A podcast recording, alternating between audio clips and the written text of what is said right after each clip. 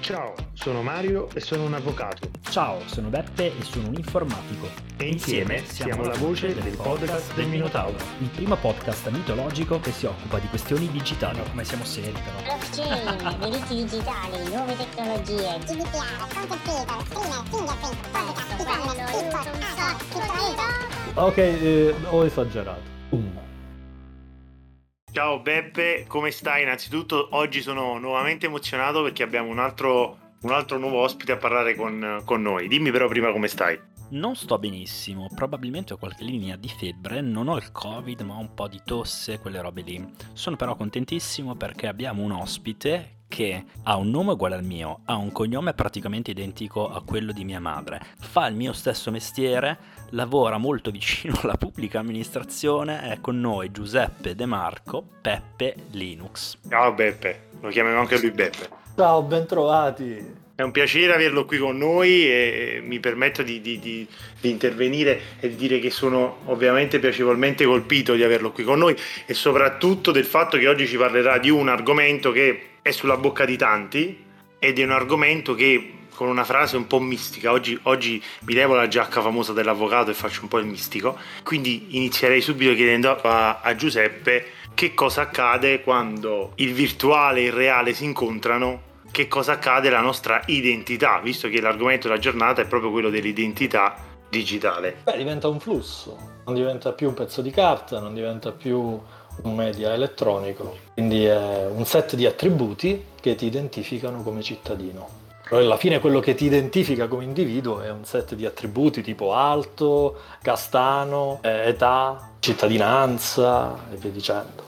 Diciamolo Beppe, se dovessi definirla, come, come la definiresti la, l'identità digitale? È un insieme di informazioni che ti identificano univocamente. Ovviamente sono eh, certificate, nel senso che non sei tu alla pari di un'autocertificazione, no? ma è un'organizzazione fidata, quindi che fa parte di un circuito, in questo caso è una federazione delle identità, SPID, quindi questa autorità che emette delle informazioni che ti riguardano. Quindi la fiducia nel, nel confronto dell'autorità. Allora, una domanda. Tu devi sapere che, eh, essendo io eh, programmatore, eh, ho un problema. Nella mia famiglia, tutte le volte che c'è da fare qualcosa di minimamente tecnologico, vengo ti- tirato in ballo. Mi chiamano e mi chiedono una mano. Quindi, te immaginati con lo speed che cosa possa essere successo.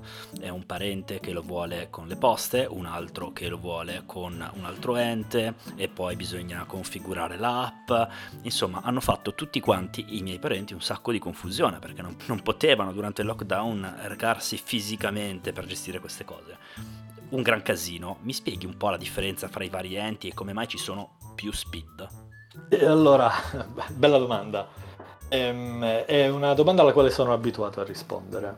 Eh, perché ehm, nel caso di Speed gli identity provider sono più di uno, ma lo Speed è un unico. Tutti gli identity provider, che sono queste organizzazioni che fanno ID proofing, quindi ti riconoscono e a seguito di questa procedura di riconoscimento emettono per tuo conto un'identità digitale che ti appartiene, quindi loro sono dei provider della tua identità, aderiscono allo stesso quadro regolatorio. Quindi di fatto speed, di speed ce n'è uno.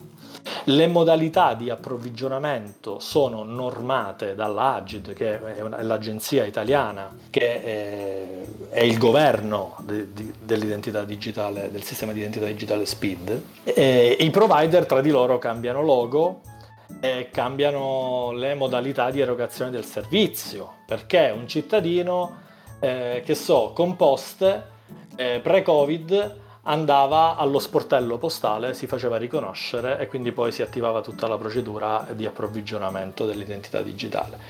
Con eh, tutti i mutamenti di, di, di processi eh, che abbiamo vissuto, con le esigenze che abbiamo vissuto con il lockdown eh, de, del Covid, eh, sempre più identity provider hanno promosso le modalità di offerto, le modalità di riconoscimento da remoto. In questo caso eh, anche mia zia Ovviamente se è una low tech, quindi se ha bisogno di un'assistenza, eh, è necessario dargli le giuste imbeccate, se non seguirla in tempo reale, stando seduta da casa, anche con un cellulare, può eh, attivare un'identità digitale SPID. Molto chiaro. Allora ti rifaccio una domanda molto simile, ma alzando un po' il livello. E andando a indagare un aspetto un po' più tecnico. Alla fine, che differenza c'è fra questa eh, modalità eh, di autenticazione con Speed e per esempio eh, il single sign-on o altre tecnologie utilizzate per esempio a livello aziendale, a livello enterprise?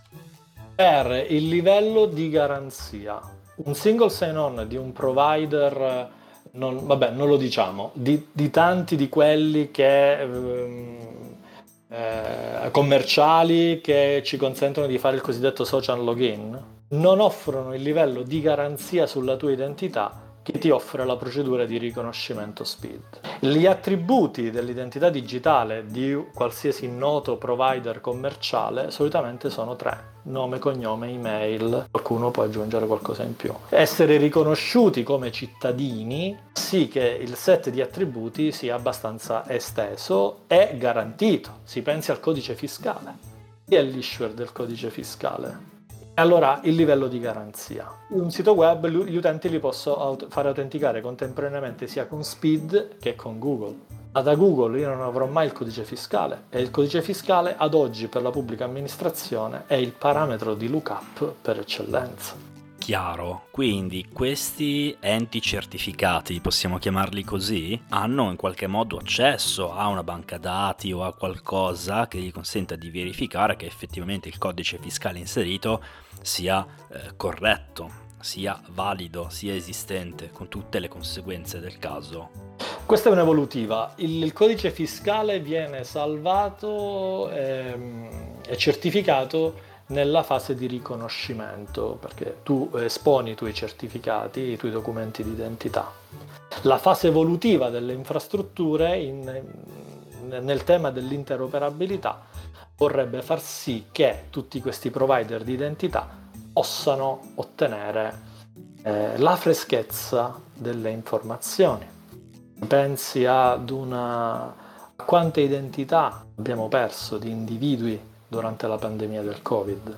Come fa Poste Italiane a sapere un'identità digitale purtroppo non è più eh, animabile dall'individuo che la possiede. Allora questa è una, tematica molto interessante sul quale eh, si sta lavorando alla Creme. Ti do una mezza risposta, nel senso che io eh, lavoro su progetti relativamente piccoli e la cosa che mi viene da risponderti quando chiedi in maniera quasi retorica eh, come fa Poste Italiane a sapere no, eh, come si sono modificati i dati, mi verrebbe da dirti facciamo una, uh, una piccola documentazione, gli diamo delle API e arrangiatevi. Interoperabilità significa API, quindi interscambio. Io mi aggancio al vostro per chiedere cosa ne pensa del, del, sistema, del progetto più che del sistema IDPay e quindi della possibilità che, e lo dico anche con un pizzico di critica Giuseppe, poi mi, mi bacchetterai tu al riguardo, su una mm, forte intrusione da un punto di vista anche di monitoraggio dell'utente su tutto quello che possono essere ovviamente anche da un punto di vista fiscale, eh, quindi acquisti, pagamenti, contrasto a determinate logiche anche di evasione fiscale, eccetera. Questo progetto di DPay ovviamente sì, eh, viene citato soltanto come progetto attualmente, ma come sistema che accentri, come, come sorta di una espansione di speed per tutti i servizi degli utenti, dei cittadini italiani, perché se ne parla in Italia. Quindi vorrei tua, un tuo punto di vista sul, sul tema. Beh, che dire, che IDPay è un fornitore di servizio.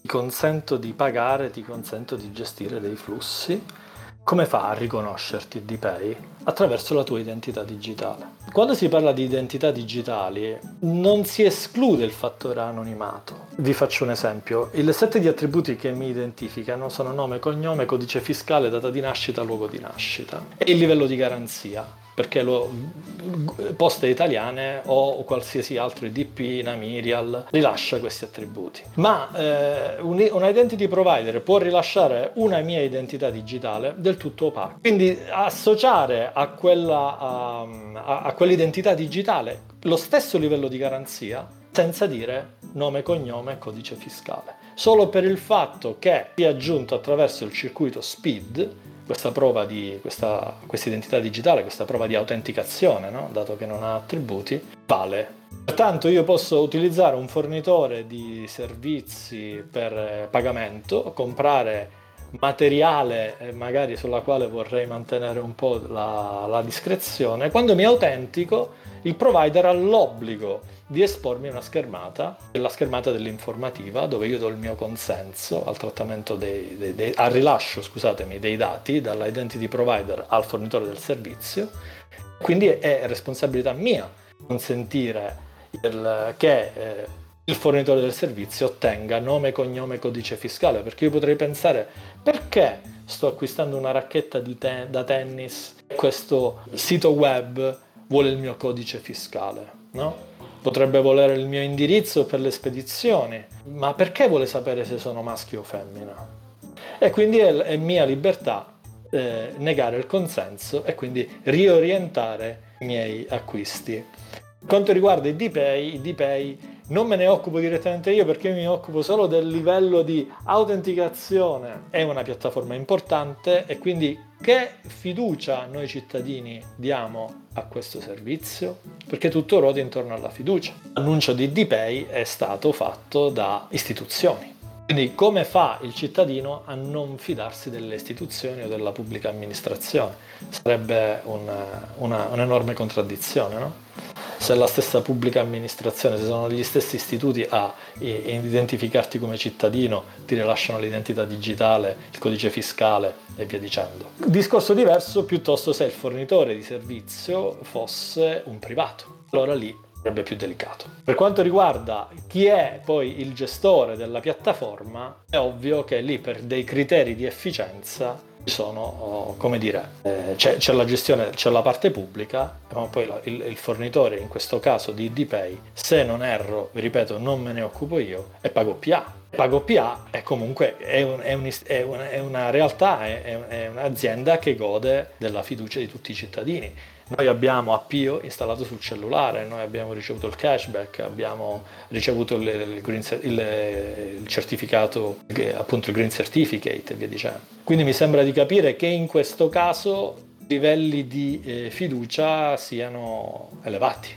No, ha introdotto due temi veramente super interessanti. Il primo è quello sul concetto di fiducia e che concetto ovviamente oggi ancora più importante anche alla luce no, di tutto quello che è il, il, discorso sulla decentralizzazione, sulle logiche di blockchain, sulla possibilità di spostare da un ente centrale il controllo e perciò io parlavo prima di monitoraggio no, con una battuta e con una provocazione. E l'altro tema che ha introdotto invece è divers- diverso ma che tengo sicuramente molto molto a cuore è quello del, del rapporto tra noi utenti e i nostri dati. Mi sembra di capire dalle tue parole che un po' sei d'accordo con quello che qualche anno fa diceva Ursula von der Leyen quando introduceva e proponeva un sistema di identità digitale europeo, lo proponeva proprio non soltanto in un'ottica di fruizione di servizi in tutta Europa, quindi cittadini, cittadino eh, che non è più cittadino di un paese ma è cittadino europeo che può fruire di servizi in ugual misura in tutti, in tutti gli stati, ma ne parlava anche come una tutela dei nostri dati, perché correggimi se sbaglio, molto spesso dietro, ma è che poi quello che dicevi tu, dietro a logiche di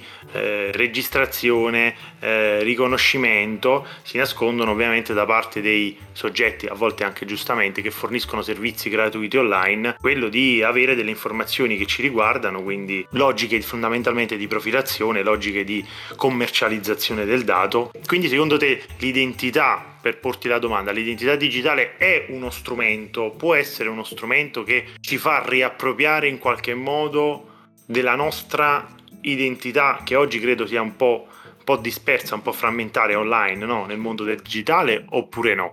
Ti posso dire che cos'è per me? Per me l'identità digitale è un modo veloce di eh, gestire pratiche flussi e tempo nelle modalità in cui la società odierna eh, si muove. È impensabile dover fare una fila allo sportello eh, per consegnare una carta che poi di fatto è debolissima perché è un'autocertificazione. Quando quello sportello, eh, se è, e perché è un fornitore di servizio, attraverso la mia autentica può ottenere quei dati direttamente da, una, da un'autorità. Per quanto riguarda il modello SSI europeo, e qui ti ringrazio perché eh, come si fa a capire la differenza tra le infrastrutture odierne di identità digitale e quello che è il futuro da qui a due o tre anni? E, e in questo flusso, Io accedo a un sito e mi autentico con Speed. Questo sito crea una richiesta di autentica. Questa richiesta di autentica giunge al provider di identità. Il provider di identità, quando mi autentica, ha due informazioni. Chi sono io e chi è il sito che ha chiesto l'autentica. Quindi se io sto acquistando dei farmaci perché sono un malato oncologico, l'identity provider sa che Giuseppe De Marco sta comprando dei farmaci. E, e, e, questo magari a Giuseppe De Marco potrebbe non piacere. Nel nuovo flusso, nel nuovo paradigma, Giuseppe De Marco ottiene da un'autorità la propria identità uh, digitale sotto forma di verifiable credential, credenziale, che è un documento firmato. Dopodiché, quando Giuseppe De Marco andrà su un sito, su un qualsiasi fornitore di servizio, estrarrà dal suo portafoglio digitale la sua identità digitale. E quindi non c'è più questa intermediazione di chi ha emesso l'identità digitale. L'identità digitale è stata emessa ad un tempo T, Giuseppe De Marco a T più X potrà eh, identificarsi dove vuole, stabilendo una connessione, un rapporto diretto con il, il, il sito. Ovviamente la, nel, nella verifiable credential, che cos'è una verifiable credential? Eccolo qui, è, il, è il mio documento di identità, c'è scritto nome, cognome, eh, codice fiscale, data di nascita. E sul nuovo paradigma di SSI è responsabilità dell'utente sempre dire, ma se io sto acquistando, non lo so, una palla da basket, perché gli devo dire quando sono nato? E da qui nasce un'ulteriore esigenza sul tavolo tecnico di, di questa nuova piattaforma di identità digitale, IIDAS 2 si chiama, è quello della Selective Disclosure. Cioè all'interno della sua carta di identità Giuseppe De Marco presenta la sua carta di identità, che è una verifiable credential, oscurando però opportunamente dei campi. No? E questa è, è, è un'altra cosa tecnologica che ci fa capire che vale la pena eh, lavorare in, eh, in, questo nuovo paradigma perché abbiamo eh, tante possibilità in più che le infrastrutture preesistenti ad oggi non ci consentono di fare. Ad oggi su Speed e CIE possiamo solo negare il consenso e via, se ne va eh, l'autentica, quindi è un po' come io rinunciassi no? a, a consumare il servizio incredibilmente interessante questo argomento e interessante anche il discorso sulla fiducia che sta un po' alla base di tutti questi meccanismi. Vorrei raccontarti un aneddoto a cui seguire una domanda e mi è successo questo. Sostanzialmente qualche tempo fa ho deciso di fare speed, anche se sono solito fare login con CE, e per fare speed ho utilizzato Post Italiano nella fattispecie e ho utilizzato come documento la mia patente. Cos'è successo? Qualche giorno fa provo a effettuare il login, non mi consente di farlo e mi dice che il documento è scaduto. Per perché questo sistema è un po', passami il termine, stupidino, legge la data di scadenza sul documento in fase di, di caricamento dello stesso, ma c'è stata una proroga, c'è stata una proroga per cui il mio documento effettivamente andrà a scadere a giugno. Per Posta Italiana il documento invece è scaduto, non c'è freschezza del dato, sono costretto, se voglio utilizzare Speed, a aggiornarlo con 6 mesi di anticipo. Come mai succede questa roba qui? Problema di freschezza dei dati. Problema importante Bisogna lavorare su uno schema di, su un'infrastruttura di interoperabilità che consenta ai provider di aggiornare i dati e quindi levare questo, questo peso al cittadino di dover ricordarsi di rinotificare i documenti per sbloccare le situazioni. Però è anche vero che tu puoi sempre creare un'altra identità digitale che poi alla fine corrisponde sempre alla tua persona fisica presso un altro provider ed è una libertà che di fatto poi tutti gli identity provider speed sono privati, quindi è anche un discorso di libero mercato. Se tu non sei soddisfatto con un provider ne puoi prendere un altro e questa è una libertà fondamentale. Un altro discorso interessante è che tu puoi, hai sempre un'identità digitale certificata dal Ministero dell'Interno che è la CIE. Ok, allora ultima domanda, ultima domanda. In pratica, un po' tornando sulla narrazione di prima, no? Che i miei parenti mi chiamano quando c'è da fare qualcosa di tecnologico e via dicendo. Eh, cosa succede? Succede che mi vedono che per utilizzare le applicazioni della pubblica amministrazione, alla fine io appoggio la mia carta di identità sul cellulare e faccio l'autentica con CE, eh, mentre gli altri parenti hanno Speed. Hanno Speed e mi dicono ma com'è possibile che tu appoggi la carta, hai fatto, lo voglio anch'io. Eh, quindi un po' di confusione anche qui qual è la differenza fra il mio mm, modo di autenticarmi è il loro con Speed, perché dovrei scegliere CE o Speed e che differenza c'è? La prima differenza è quanto hai pagato il cellulare. Che se hai il cellulare di 80 euro devi spendere almeno 25 per prenderti un lettore e, e, collegarlo al computer e qui devi andare tu a installarlo, lo sai no? Perché chiederanno a te di installarlo. Secondo no? me se le persone sapessero che tramite NFC si chiama, tramite quella tecnologia è possibile utilizzare la carta come un dispositivo fisico per loggarsi, eh, sarebbe molto diversa anche la mentalità del cittadino. Secondo me c'è un problema culturale, non sanno che la carta d'identità elettronica può essere utilizzata anche in questo modo pazzesco. Sì, sì, ma io, io guardo molto alle amministrazioni locali come um, un punto di contatto per la, anche che so qualsiasi pubblica amministrazione, la, la, scuola, pensiamo alle scuole, cioè, quanti di noi sono genitori, hanno bambini? E, è nella pubblica amministrazione che noi dobbiamo ricevere le giuste imbeccate, perché in Italia si sa che il passaparola funziona benissimo. E quindi nel momento in cui, che so, io da genitore ho l'obbligo di dotarmi dello speed per le attività scolastiche, collegarmi, sarebbe bellissimo se già uh, ottenessi tutte le giuste imbeccate. Guarda che c'è CE. Qual è la differenza? Ok, abbiamo fatto la battuta di quanto costa il cellulare con e senza NFC. Un'altra differenza importante, la quale non si smette mai di lavorare, è che su CE manca l'email. Questo recapito digitale che è internet, no? Come facciamo a pensare ad internet senza la email? No? Io so che i colleghi che si occupano di CE stanno lavorando anche per questo più ci addentriamo in questi argomenti e più parliamo di cose che sì più o meno tecnicamente sappiamo come funzionano ma non, mai, non avevamo mai parlato diciamo ehm, in maniera ravvicinata con così tanti operatori vicini alla pubblica amministrazione, vicini a queste cose, al governo. Più eh, ci stiamo costruendo l'idea che spesse volte l'idea che si ha del pubblico, quell'idea per cui nel pubblico non vengono fatte le cose, non c'è una spinta verso il futuro, sia un po' una stupidaggine, perché io in questi ultimi due o tre anni sto scoprendo che invece c'è in porto un sacco di roba e sono anche abbastanza eh, sconvolto dalla velocità con cui si incede da una cosa all'altra che appunto rispetto all'educazione che ho ricevuto e alle cose che mi hanno raccontato, la narrazione che i miei genitori mi hanno fatto dell'amministrazione pubblica, mi sembra una roba sconvolgente, cioè bellissimo. Un sacco di novità, un sacco di eh, nuove regole, un sacco di nuove cose da affrontare, un sacco di problemi sul piatto. Bello. Che percezione hai tu di, questo, di questa cosa? Che continua ad essere l'individuo al centro del sistema quindi prima parlavo di persone, di passaparola, il dipendente pubblico fa la differenza, il cittadino fa la differenza. Se una tecnologia ha successo, successo sia per una volontà verticale, anche per la nostra capacità di parlare di questa tecnologia come qualcosa di eh, normale. Non dico risolvere alla base, ma perlomeno tentare di eludere i soliti meccanismi di misti, come dire, dobbiamo demisticizzare no? la tecnologia, iniziare a parlare di identità digitale come qualcosa di normale e anche conveniente. Pensi per la pubblica amministrazione quello che Speed dà. Io vengo dalle università e all'epoca quando attivammo Speed si parlava anche della, dell'esigenza di avere la multifactor authentication è una cosa che tu paghi. Tu hai bisogno di un provider o comunque di tirare su un'infrastruttura importante ad altissima disponibilità. Noi ci siamo resi conto, noi pubblica amministrazione era un'univers- è un'università, Speed ci dava la, la multifactor authentication gratis.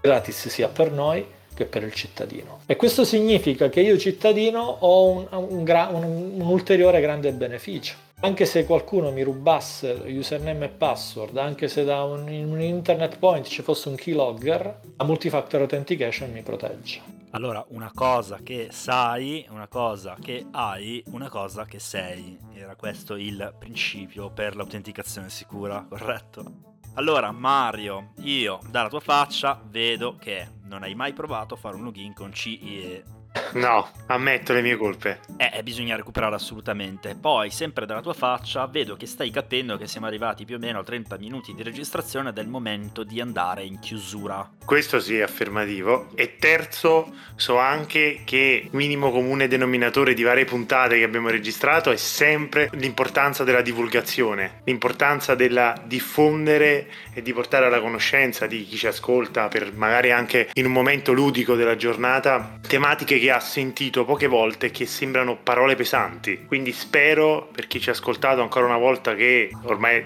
l'identità digitale sulla bocca di tutti sia un po' più chiara e soprattutto anche l'importanza di chi ci lavora concretamente su queste tecnologie ne venga a parlare, ne venga a spiegare, credo che sia un tema, non so se convenite con me o meno, di importanza cruciale per aiutare a avvicinare i cittadini, per avere anche un utilizzo massivo di tecnologie diverse nel tempo. Assolutamente d'accordo, ma lo sai già. Direi di sì. Allora io ringrazierei Giuseppe che è stato con noi, che ci ha, che ci ha spiegato e ci ha, e ci ha, intrattenuto per mezz'ora. Niente, speriamo di ritrovarlo presto con, con, noi a parlare magari di altre tematiche e quindi approfitto per, per salutare tutti. Sì, grazie Giuseppe. Ti faccio solo un'ultimissima domanda dove ti trovano i nostri ascoltatori, ma soprattutto dove ti trovano i nostri ascoltatori che fanno i programmatori. Hai un profilo GitHub, qualcosa del genere? Sì, il mio profilo GitHub è github.com slash peppelinux e questo felice nome che mi diedero i compagni di classe al liceo quando eh, non smettevo mai di parlare di Linux e che quindi ho conservato anche un po' come autoironia. Dove mi trovano oggi? Sono sempre tutti i giorni sul canale Slack di Developers Italia, specialmente sul canale Speed e Speed OpenID, che eh, rappresenta questo nuovo stream evolutivo dei profili implementativi di Speed come sapete, Speed, come sapete, Speed ha una tecnologia che si chiama SAML 2, il nuovo Speed ha una nuova tecnologia che si chiama OpenID Connect, è più simile a quella di Google e altri big. E quindi invito tutti i developers da, da, a dare uno sguardo su GitHub Italia, slash Italia, sulle nuove SDK OpenID e di parlare di implementazioni di identità digitali sui canali Slack di Developers Italia. Poi, non in ultimo, volevo esprimervi tutta la mia gratitudine perché mi sopportate benissimo, avete avuto molta pazienza solitamente parlo in maniera incomprensibile e voi avete aggiustato il tiro di tante cose che ci siamo raccontati. Quindi ve ne devo una. Ok, tirato fuori tu l'argomento, il fatto che tu abbia un debito con noi me lo segno, mi aspetto una birra e una cena non appena sarà possibile. ok, sarà un piacere. Grazie a tutti, buona serata.